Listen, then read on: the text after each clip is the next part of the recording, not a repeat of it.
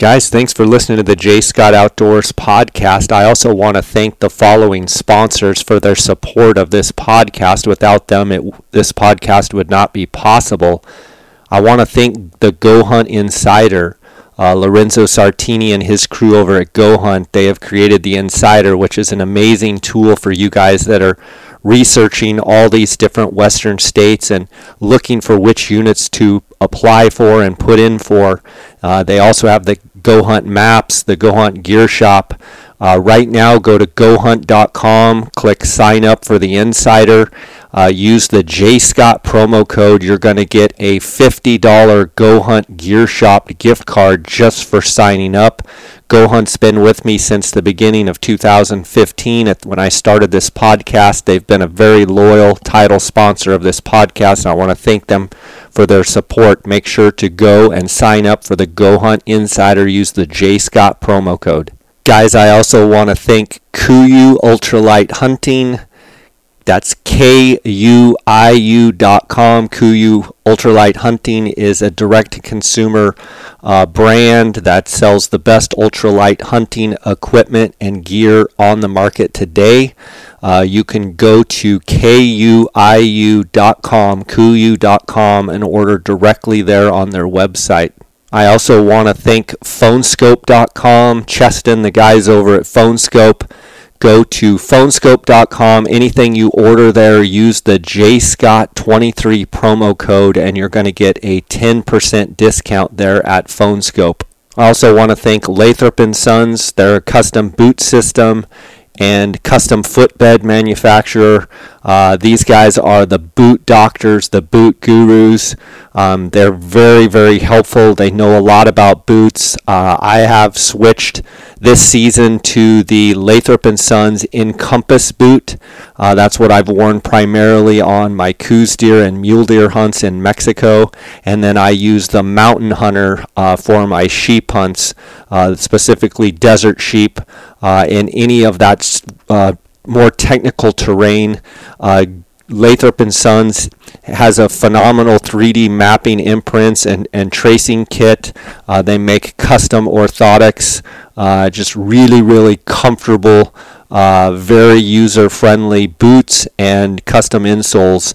Uh, go to lathropandsons.com to find out more information. You can also check out Lathrop and Sons on Instagram. They have three custom boot options the Mountain Hunter, the Mountain Hunter Elite, and the Mountain Hunter Encompass, as well as the High Country Synergy footbeds custom. Uh, they also make all of these custom footbeds in wide and super wide, as well as the boots, which is rare for a boot manufacturer.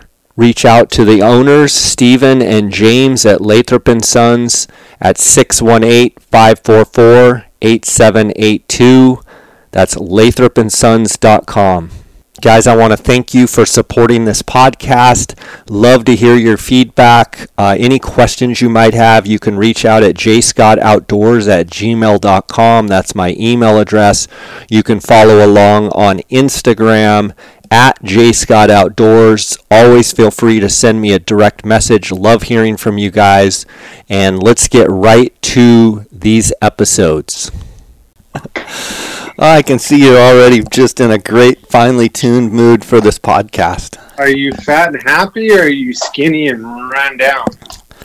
I, you would not believe me. I um. I, I heard you were on some keto diet. Yeah. So on December fifth, I started eating. So my regimen is three to five eggs in the morning, and bacon but it's no nitrate. It's uh, beef bacon, pork bacon, both, but no nitrates. You know, none of the bad stuff. I eat that in the morning. Then I eat about a half a ribeye steak for lunch and a half a ribeye steak for dinner. Every once in a while, I'll throw in an avocado. And that was for the first 30 days. I literally did not eat anything else. Then the next 30 days, I started adding in a little bit of fruit. So I'll have a banana every morning, maybe every other morning with the eggs and with the bacon.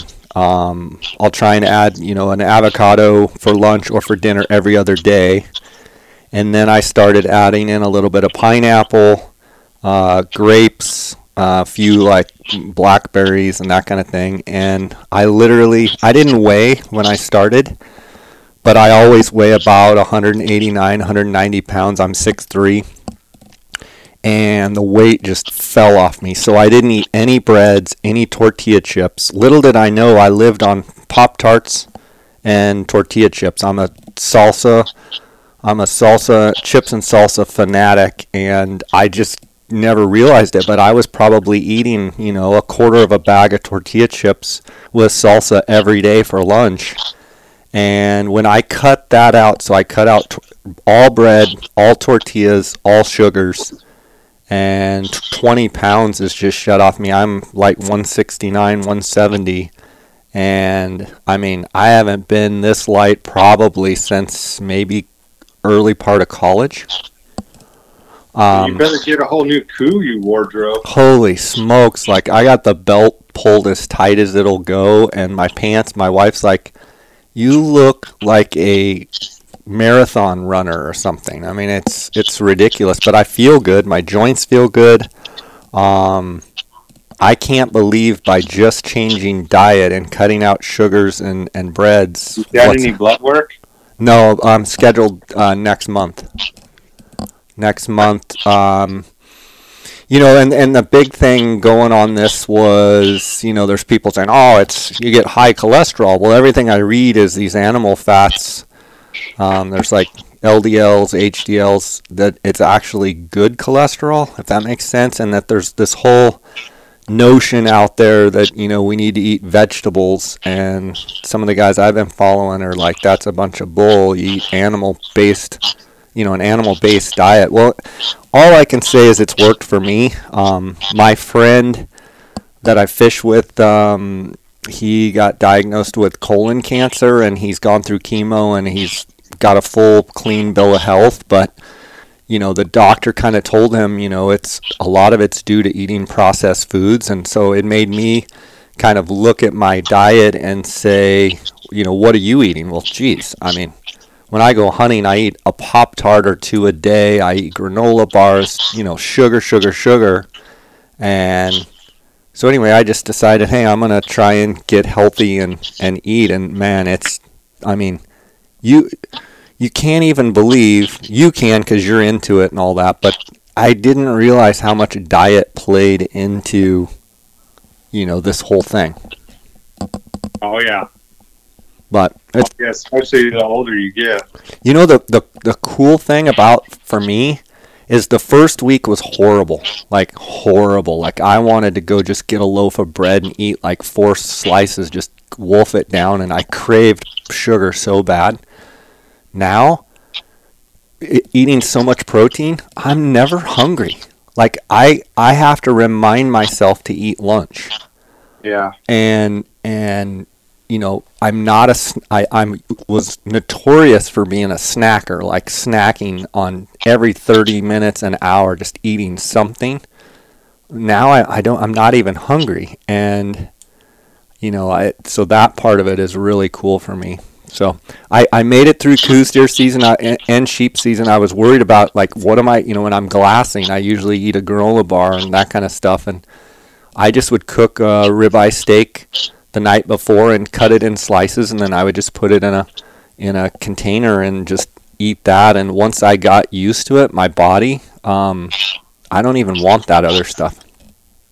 That's good. So, sorry to take up all the time. Let's talk. Oh, let's talk Arizona elk and antelope. Um, got Craig Steele here, exclusive Pursuit Outfitters, Predator exclusives, um, Rock Steady. Um, how are we looking, Mr. Craig, for Arizona elk? Um, I, have got to think you're pretty excited about this, the outlook.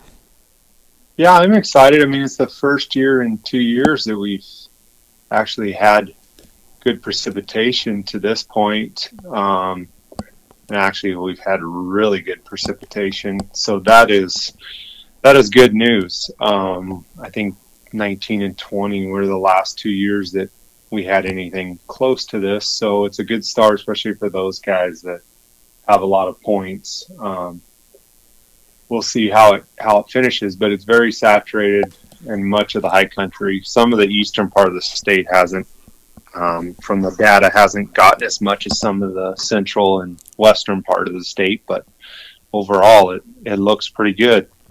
So, as a hunter, when we start looking at how many points we have and what units we can draw, and you know, checking out GoHunt.com and the Insider, and you know, trying to calculate, okay, you know, where is where am I at point structure, and you start looking at all these units.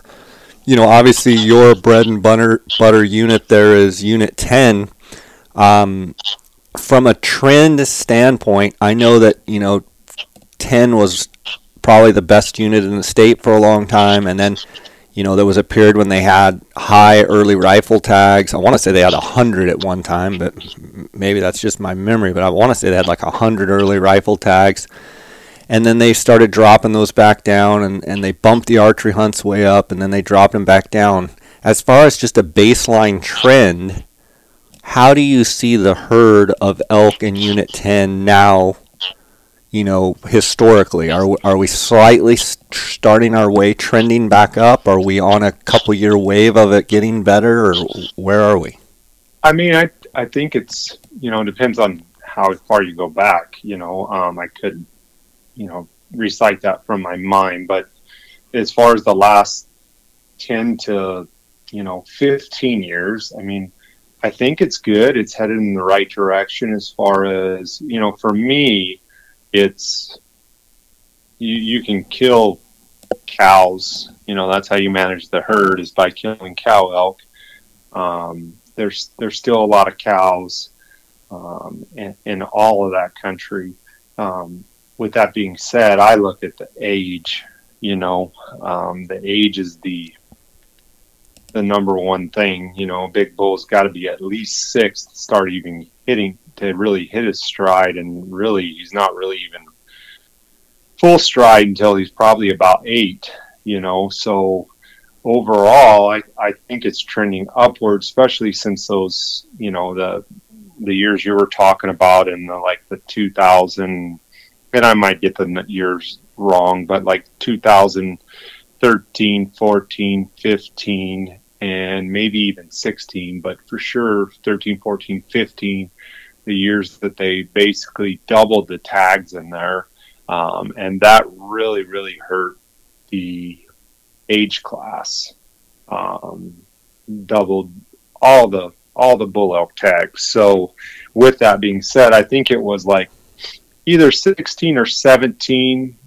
Um, they pulled back, and uh, the Game and Fish did, and did a good job recognizing um, kind of what they were doing and they they pulled back and slowly but surely from our end um, we've seen the age class you know definitely go up i wouldn't say i, I think it's probably plateaued now um, about you know where it needs to be um, I, I would prefer to kill 10 plus year old bulls every bull that we hunt and shoot and every you know, for every hunter that's out there, but that just doesn't happen depending on, you know, the hunter, the year, the hunt.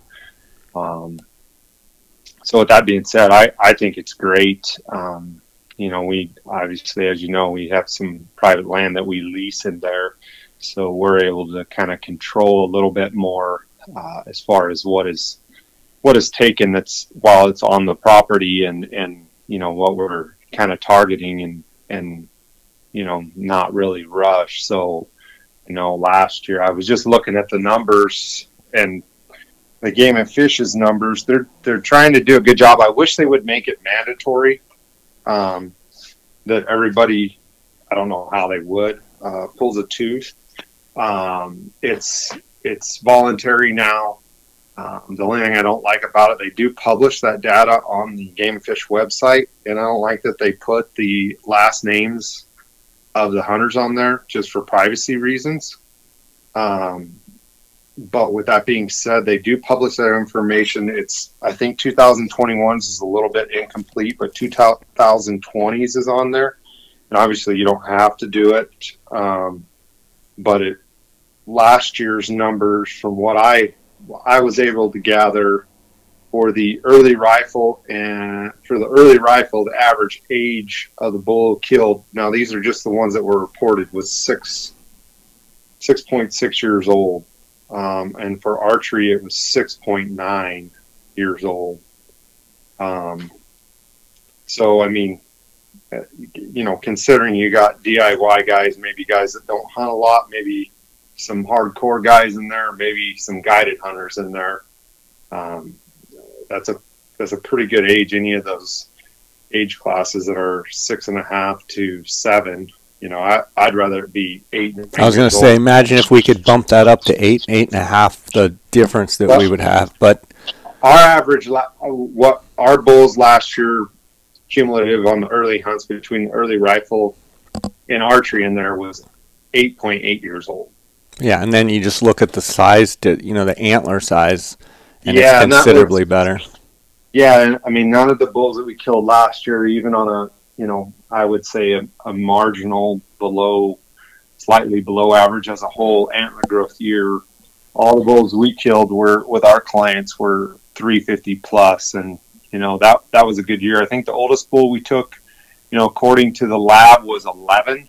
Um, and we send ours off ourselves so we can get them out quicker and you know, also for, you know, the privacy thing that is is kind of an issue for some hunters having their name, you know, put out there.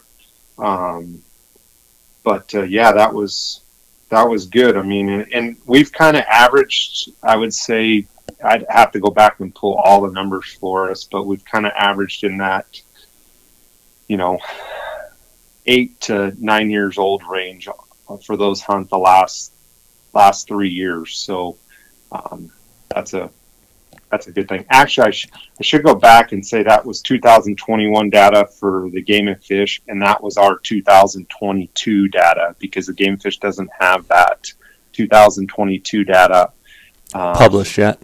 Published yet. So. Yeah.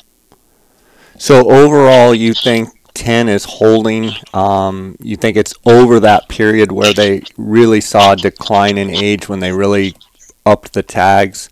With that being said, on a good moisture year like this, with with two great monsoon seasons and then this winter moisture season, there's there's probably going to be some really good bulls across that 9, 10, you know, even 18, some of that country up there. Would you not agree? Yeah, I I mean, you know, considering the last two years compared to this year, and yeah, and you threw in it in there on the head. We've had two good monsoons, so catch water is good. Um, overall, uh, 2019, 2020, although they were great precipitation years from December to the end of March through April, I guess um, which is that critical time period for precipitation for antler growth for elk. Um, they weren't, they were very bad monsoons overall, especially for, you know, 9, 10, 8, 18s, um, those areas. Well, they were bad early monsoons. Then all of a sudden, you know, late August, September, it came back with a vengeance, but too late to grow antlers, right? Oh, yeah. In my opinion, my opinion, the monsoon always hits too late. Yeah. It always hits too late because those bulls are usually done.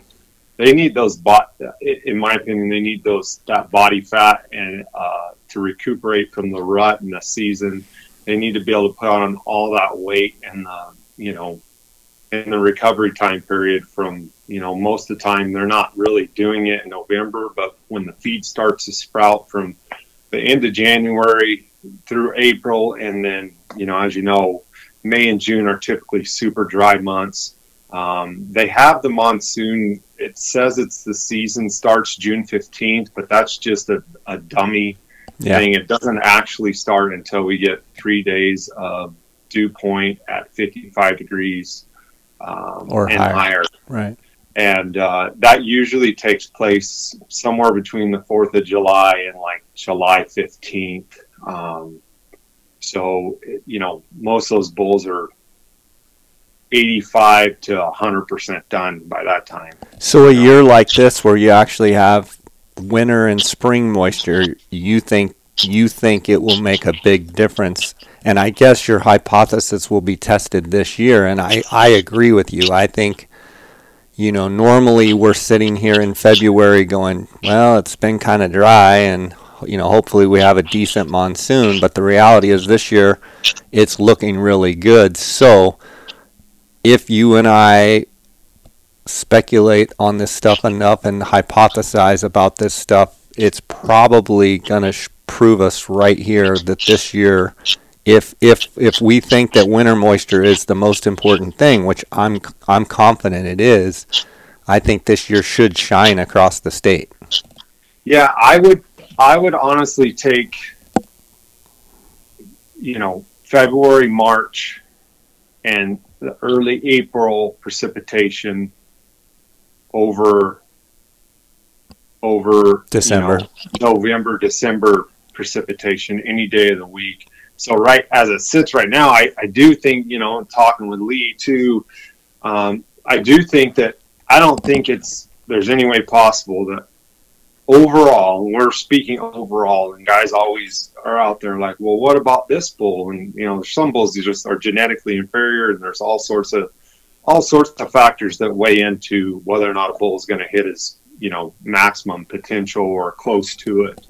But uh, I do think even if it, let's say we just from from today on until they're done growing, we don't get another storm, I think we're going to be in that that average area uh, if that's the case.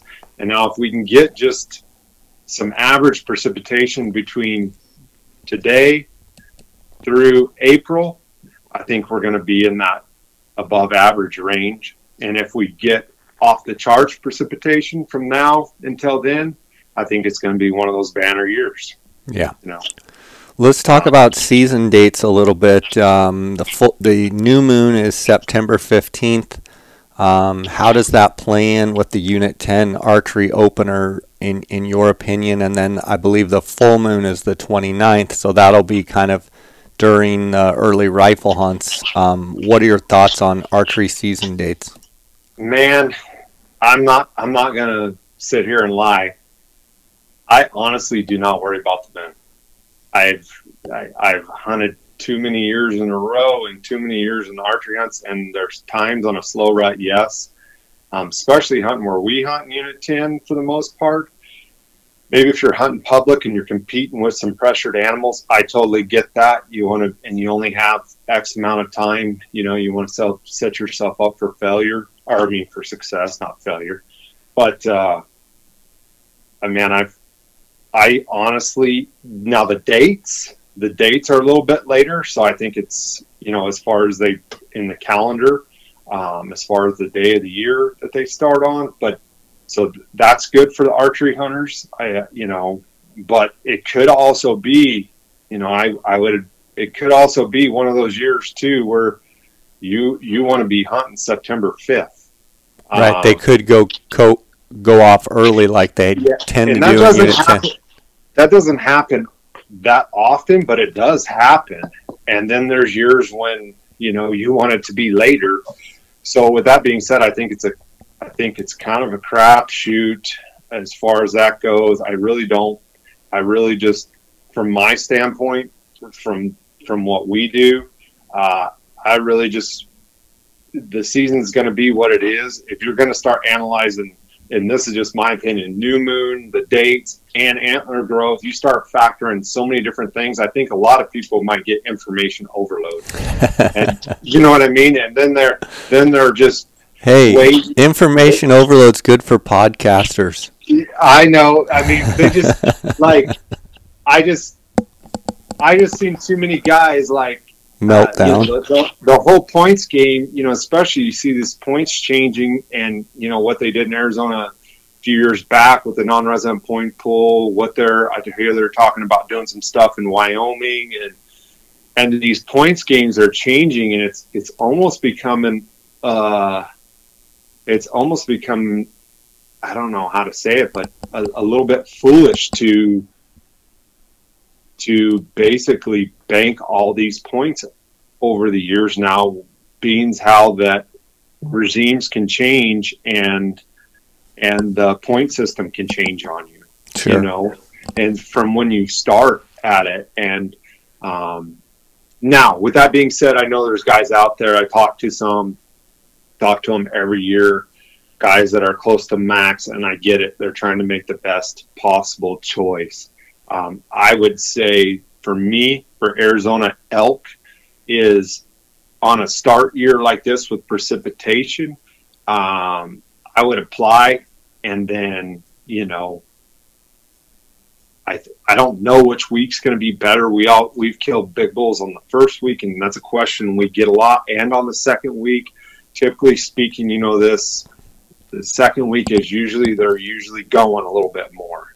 Mm-hmm. Um, that's typically how it goes. But you know, sometimes the first week though, sometimes that's not the best time to kill the biggest bull is when they're ripping and tearing and they're you know, sometimes the best time is, you know, when you can catch a bull that's being a little lazy, maybe you get him off by himself, you're able to slip in there on him and, and get an arrow in him. So um, it's one of those catch 22s that we get asked a lot, and I've tried to like answer hunters' questions the most honest and best, but it's it's really it's really difficult because I've I've we've killed big bulls on on both weeks. And sometimes I'll tell a hunter, yeah, you go the first week because, you know, you know, because a lot of guys will only have seven. Some guys may only have 10 days. Some guys do have 14 days. But for us, a lot of guys only have, you know, the, the means to do seven. And a lot of guys that,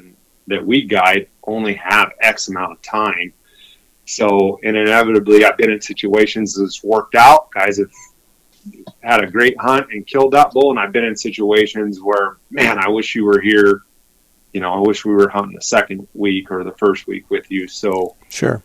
Um, if with that being said, the the moon the moon phase, I mean, it does cause changes. I think we've talked before on your podcast about you know um, how it can affect a slow rut, how it can you know sometimes you know you know, depending on how it goes, you you may want to be, you know, especially if you're hunting thicker country, you know, you want may want to be in their bedding areas from nine to, to noon.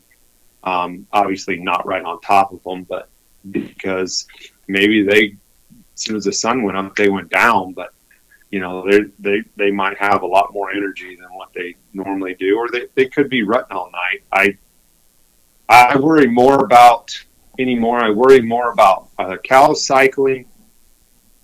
What's my weather? The you know the day before, the day of, and the day after. In meaning the day before we start hunting, the day we're hunting, and then the day after. That's what I, you know, just make adjustments off that. Um, current current weather conditions. Current current weather is. I mean, last year um, last year it rained like four out of the first or five out of the first seven days. I mean, and it it rained, and I had a older gentleman, and we were hoping we could sit him on water, and he would have done he'd have done, you know, probably a lot better in that condition.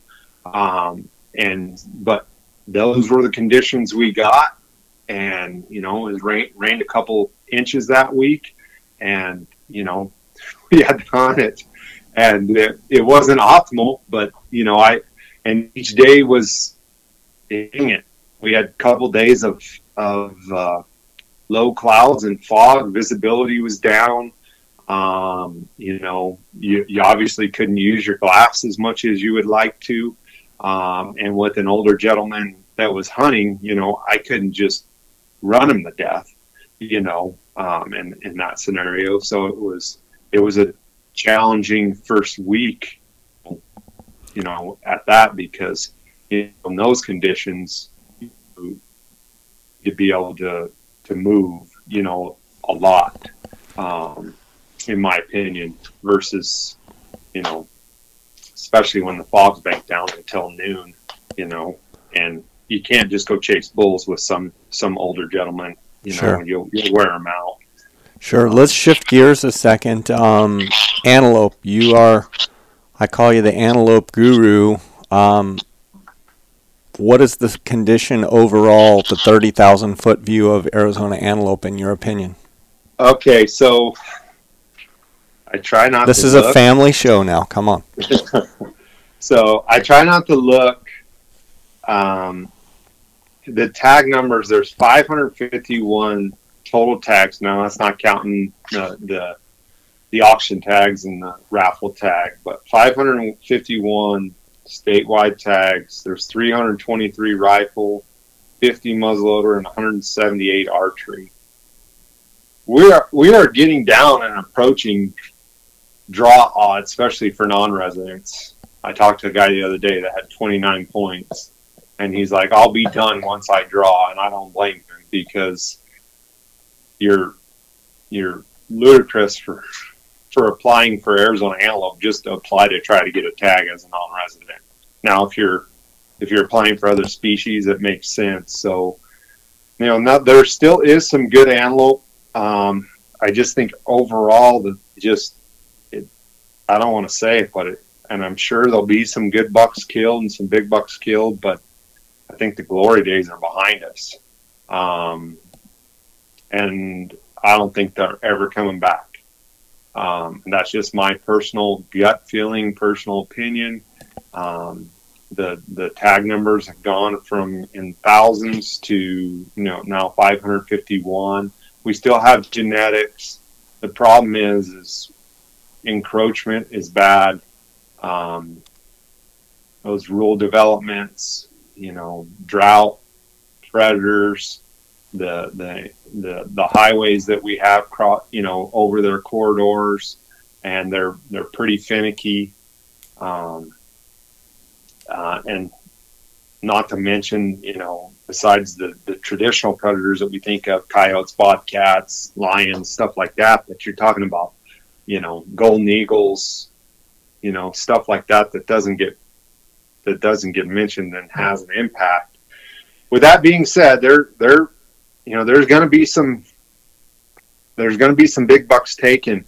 Um, last year, my dad drew. He's a resident. He drew with like 15 points. He drew unit nine. Uh, I have no idea why he applied for it because that unit's kind of gone downhill, but it, it does have some great genetics. And he killed. I don't. He killed one of the biggest bucks in the state. I'm sure on the draw hunt. We were very fortunate.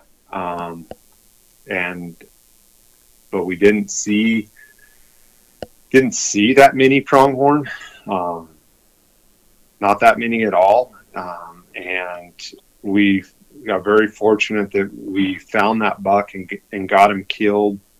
And there's still i still think there's probably some good ones in that unit. The pressure was low but as far as like an overall view i don't think it's good. As far as units um, I think it's you know five B's probably at the top of the list. Um, 18A, 19B, 4B, um, 18A and 19B. I, if you guys, if you're a non-resident with high points, make sure you apply for the muzzleloader hunt. It goes before the rifle hunt, and the reason being is with today's, you know, you can usually get 150 to 300 yards from pronghorn.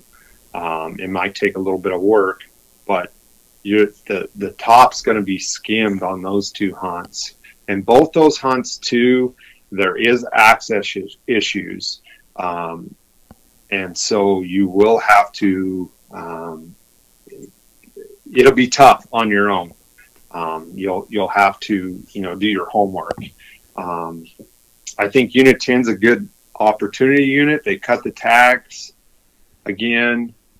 I, I think they should be even lower. Um, I still think there's a few bucks. I would like to see it down at 50 tags. I think 50 tags, and uh, I might actually start applying for that unit.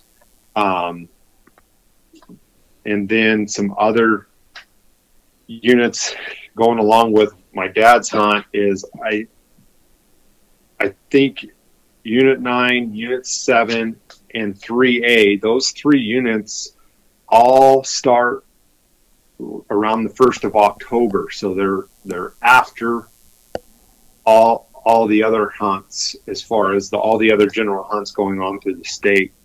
And I think from a from a and I may be totally off, but I think I think overall you might be getting a less quality hunter that you're competing against. So if you're whether you're a non-resident DIY guy or resident, or you're a guy that's looking to go on a guided hunt, um, yeah, I think you're going to go. From my experience, I've hunted Unit Seven as well. I've guided a hunt on that um, in the last three years, four years. Um, it just seems like there's a little bit. Guys don't take that hunt as serious as they take 5B, 18A, 19B, 10. Um, those three hunts, I think they could be they could be uh, a hunt that still could produce a good buck. You're not going to see probably a ton of antelope, and you're probably not going to see very many good bucks. But they're you're, the people that you're quote unquote competing against the hunters as a whole that maybe draw that hunt that are applying for those hunts. Um, I just I don't I don't think the majority of them are as good as hunters and take it as serious. So I I think those can be, you know, I don't want to say hidden gems, but they can be an opportunity for a guy that's willing to put his time in or hires the right guy can can still kill a good quality buck and have a have a decent experience. What about eight muzzleloader? Man, they pumped some tags in eight. Um, to be honest with you, I didn't even look at it this year um, because I know it was either last year or the year before. I think they had two split hunts in there. And, and don't get me wrong, I say all this.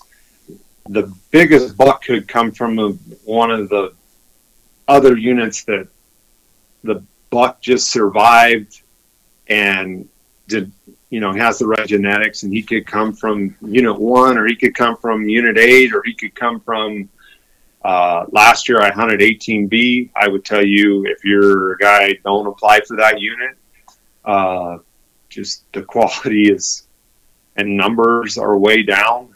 Um, but it could come he could come from you know the biggest buck could come from one of these you know, Random. lesser known units yeah. that, you know, that he just, he has everything right and he survived and maybe the quality of hunters in there the year before wasn't very good. And, and uh, boom, pops out that, you know, high 80s, 90 inch buck. Um, so it, it, always, it always seems to happen.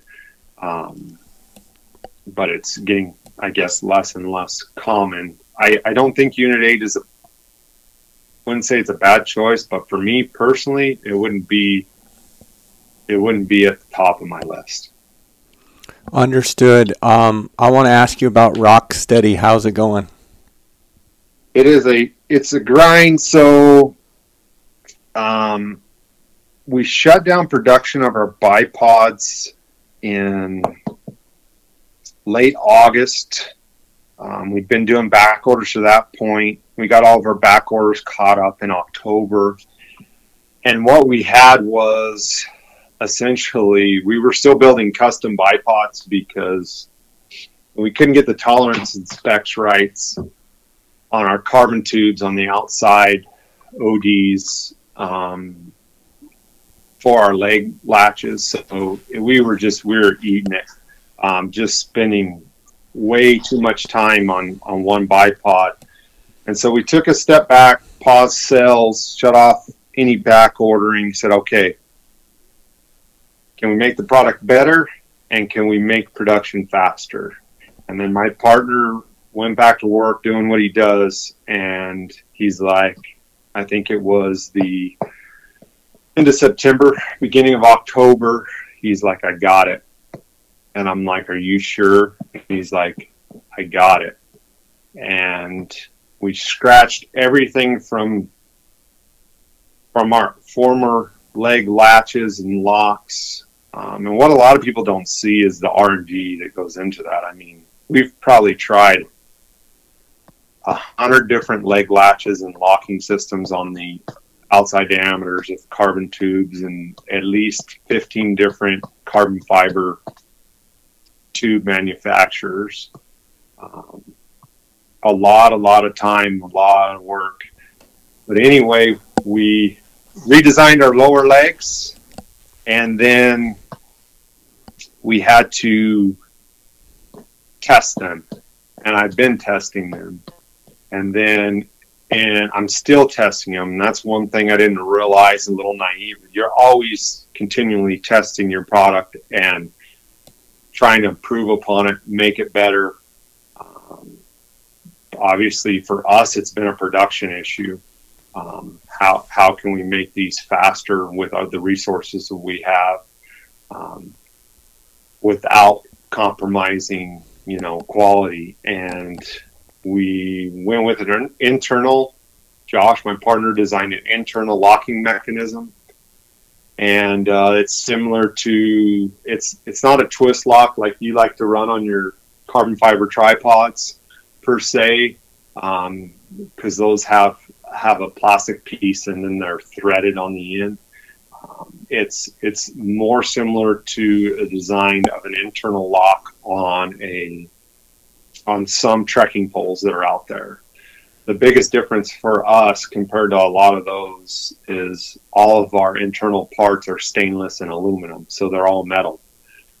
So once we got the design down, tested it, then come the search of how do we get somebody to make these because we're already making so many parts in house and you know kind of maxed out on that when I say in house, my partner has his own machine shop, and we're kind of maxed out on that already. How do we make these faster? And so we searched and searched, um, and ultimately, right now, the way it sits is we've got the design down. I've been running uh, the bipods, the new design lower leg bipods, for since mid October until now. And right now we're waiting for a few of the, well, we're waiting for the test parts from a manufacturer in Asia um, to send us the internal, our internal locking test parts. And then once those are signed off, we'll go in production on those and we'll be ready to roll. So with that being said, it's a long, longer process. Um, you got you you know this, but like probably I think it's like eighty. No, yeah, eighty-two percent of our bipod is built all U.S. components, all manufactured here, and then the carbon fiber, and now the if these test parts come back, the internal leg lock locking mechanism internally will be built in Asia. So about 18% of it's built in Asia, and the other 82%, uh, if if my redneck math is right, is built in the U.S. And the majority, all the upper parts are all machined in my partner's shop. Um, so once we get those parts back, we'll be ready to roll, and we'll be doing a small run in inventory. We're not doing any more back orders because one thing goes wrong and then that turns into two weeks, that turns into three weeks, and you're answering more emails and phone calls about where my stuff is. Um, so we'll do a small run inventory. We'll we're to sell out quickly, and then once we get the small run of inventory and the bipods built, machines are already be running to build the next batch of inventory, and we can scale up from there. Um, you know, kind of controlling the growth from there. It was kind of a blessing in disguise as far as shutting down production um, because there's a few factors you don't weigh in, and we haven't had a had a very very limited number of people had issues with their bipod. Like I'm talking like two percent of the customers but then you got to go back in and do repairs um, and fix the bipods. um, that come back, and that's something from the consumer side or the customer side you don't see. You know what I mean? You don't you don't you don't think about that side, but from the business side, uh, you go, oh man. And these ones that we're building building now, the new design, they are they're not only production wise way better to build, way faster, especially if these test parts come back um, to spec and work exactly how we want them. But uh, they're just way more durable and way better. So has Craig Steele had to has Craig Steele had to learn a, a lesson in patience? Uh, my wife says I'm the most patient patient person in the world. Um, was that a learned trait, or did you just have to be patient? And with that being said, I I I I do control my patience. I do control my patience. Uh, I'm very good at hiding my my rants and outbursts, um, which is kind of why I'm not on social media and not because of the business side. But I'm very good at usually hiding that and downplaying it. But internally, there's always a there's always a struggle internal. so I, I, I mean I'm I'm glad she thinks I'm patient. Um, well, you're you're a marketing guy too, from a standpoint of wanting to launch your business and have everything go correct. It sounds like you had to basically put everything on on whoa instead well, of go, and but yeah. but you're but you want to make the best product out there. So knowing you personally and knowing how you are, there I know there was part of you that wanted to go go go and then there's part of you that said whoa whoa whoa because I want it to be the best. Well, and the reason why I know that too cuz I mean we're we're a, a bootstrap. You know, we we we didn't take on, you know, an investor. We don't have and we nor did nor did we really want to. Um, so we didn't take on a lot lot of capital. Our you, you know, or take on any capital from anybody else other than our own, you know, sweat equity and capital, and we're growing it, you know, basically from from nothing. Um, and so, with that being said, you know, you you either do it one or two ways. You go get a bunch of capital from you know investors, dump in it, and then yeah, you're you're a little bit more streamlined. But then somebody owns part of your business or you know and yeah and your answer you have to answer to them right now have, going where's my return right now it's we're only answering to our customers and us which is way way more uh, way more peaceful on one side but then on the other side it is frustrating you know yeah because i i mean you know you want to capture more market and you want you want to see more pictures and and get more feedback and great reviews and and you want to blow and go um, but it but you also have to make sure that you're taking care of your past customers with their bipods and you also have to make sure you can build the product um, That's without scalable. losing money. Right. Um, and when when one bipod, you know, the reason why I say those were custom bipods when when we were having like 90% waste on our carbon fiber was not usable. And it was just because we we hadn't we had to learn. We had to learn the hard way. Um, that uh, essentially you know in and people will be like well why there is there is scenarios where you can sand down the tubes um, especially ours are not like a tripod. A tripod, the outside diameter is, is much larger. Um, especially on, you know, it, they're, they're much larger. Um, ours are, you know, on a bipod, they're, they're, they're really small outside diameter. So you're, anytime you get smaller and smaller, the less margin for error you have. And there is scenarios where you can get them sanded down, but then that adds in cost. Right. You know, and, and there is, there is you know, there is market issues, you know, like when I start out with this, I was thinking, you know, we were going to build a, a bipod that, you know, if we could hit a market in that 250 to 300 dollar range. But then I wanted to build the best bipod, you know, for hunting that we could possibly build. And, you know, our bipods, you know, aren't, uh, aren't 250 and 300 bucks, you know, and, and they're not the most expensive bipod on the market, but they, they are for hunting, you know, marketed towards hunters.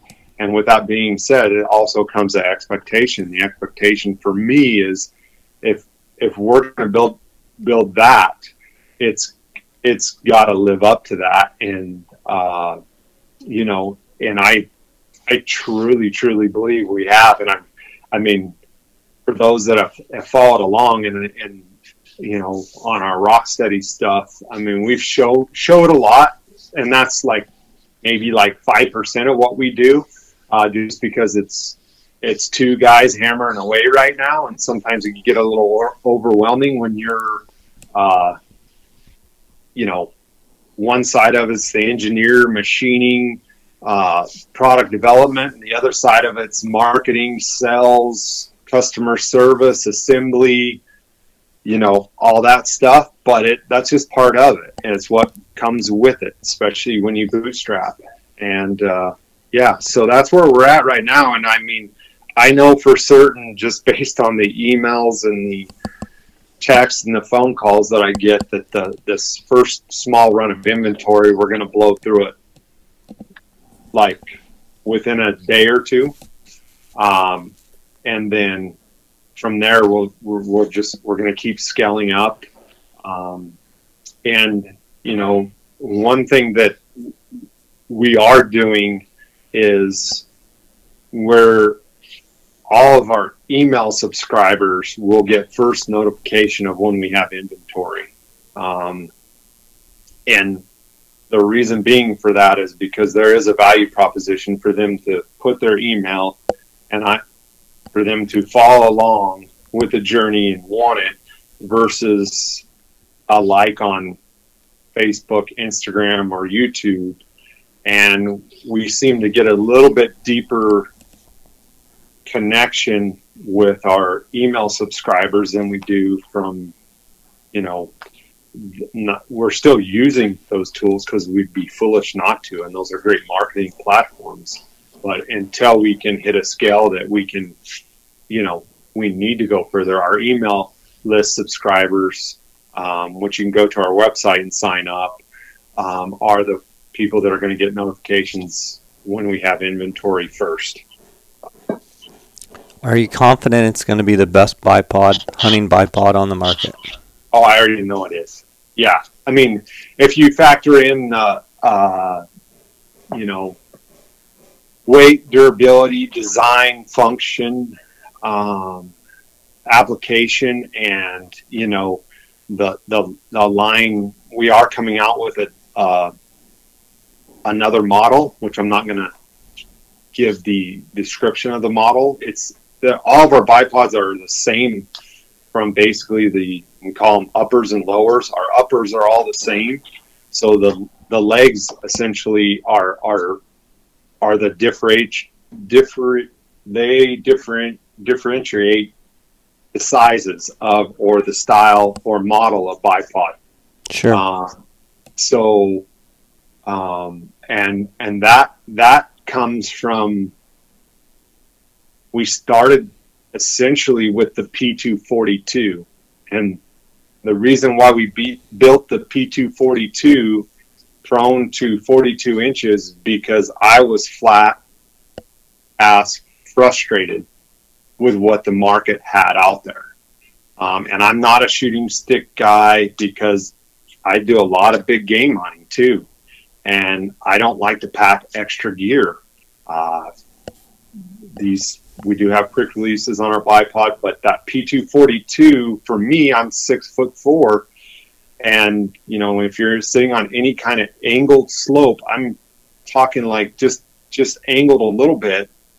The standard industry standard 27 inch bipod was, was, you know, anywhere from three to eight inches too short.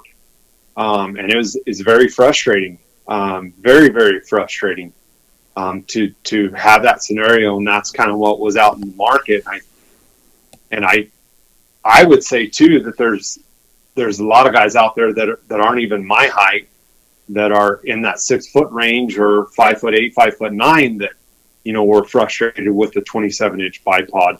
Um, now, don't get me wrong, I I I used a 27 inch bipod, but found myself having to stack rocks underneath the legs, or you know when I'm when I'm in the seated position, um, and then like the old Harris, you know, I mean, it would be too high for a lot of prone positions, too low for a lot of seated positions or most of the seated positions. So it's very frustrating um, with with that regard. And but I know we've I know what we built, and I know I mean as you can tell by how much I rant and rave and talk about it, I we put too much work in it, and I know what I am at my core as far as a hunter, and uh, I know what a lot of guys have been looking for, and it's it's not for everyone. I mean, not everybody, you know, out there, you know, values a bipod enough to spend five hundred dollars or or hunts enough, you know. But for those, you know, guys that are the more serious ones that that get it and want a quality product that's light, durable, has has the function capabilities, and I mean a lot of stuff we talk about too. We have a or, or one of the things we talk about that a lot of like big companies, like I'm talking big companies, have is they always come out with that limited lifetime limited warranty, and most of that you read in the fine print, like yeah, it's got to be perfect. Like you can't even almost use it to to get it fixed or whatever. And for us, it's just a straight five year repair replace warranty. Like that's just small business, like straight up. Hey, you have issues with your bipod, and thank goodness, even on the other ones, we haven't had um, very many uh, people send their bipods in to be repaired. Um, and the ones we did have were most of the ones we did have were from the very first few batches that we made, and we we knew what the issue was. We just we didn't know what which customer had that bipod, and turn around and get it fixed and get it back out to them. But yeah, man, it's uh, it's it takes up a lot of my mental time, um, a lot of my mental time. So, well, buddy, um, it's been fun listening to the journey, and can't wait to see the next uh, the next installment. And I appreciate you chatting with us about elk and antelope, and um, yeah, it's always great having you on the podcast. Yeah, man, I would just tell those guys that are out there that are just looking for one little piece of information on, you know, obviously pronghorn's pronghorn. Um, and, you know, there's only X amount of tags and it's, you know, extremely hard as a non resident to draw those. Um, but I would tell those guys that have those upper end on the points and they've been, they've been you know, whether it be for archery or the early rifle, or early muzzleloader and Unit 9, if they're, this is the best case scenario that you can get with the, the, the way the draw happens in Arizona. So if you've been the last two years sitting on the sidelines, um, I would tell you to put your best first choice and second choice if you want it, and make sure you get your application in because, you know, it could be it could be next year we could have another good year like this, or it could be five years. Um, but it's based on the, the draw deadline. Um, and when the draw happens, this is the best case scenario at this point. And I just read on the National Weather Service Office for Flagstaff um, that they're thinking that we're going to get some more weather around Super Bowl weekend but I don't know how much, and they could change their mind between now and then. Sure. What's the best way for people to reach out to you? Um, the best way for right now, I'm doing a little social media fasting for my personal stuff. So if you message me on there, you won't see it. Um, the best way is my phone number, 928 315 5889. And the best way is either text me and then I'll get back with you. Um, you can call me. I may be on a hunt. I may be working in Rocksteady, so I may not answer, or I may be at you know some family function. But I'll get back with you. And then the other ways you can follow Exclusive Pursuit Outfitters um, on Instagram. You can just search it, and on Facebook and on YouTube. We have a website. I do still do predator hunts. Um, I don't do as many now. I'm just doing them on the weekends because I'm working during the week on rock Rocksteady. Um, and then I do have some guides that do some of the hunts, but you can follow the Predator hunts at Predator Exclusives um, on Instagram, Facebook, YouTube, and then Rokstedi is uh, on Instagram, Facebook, and YouTube as well.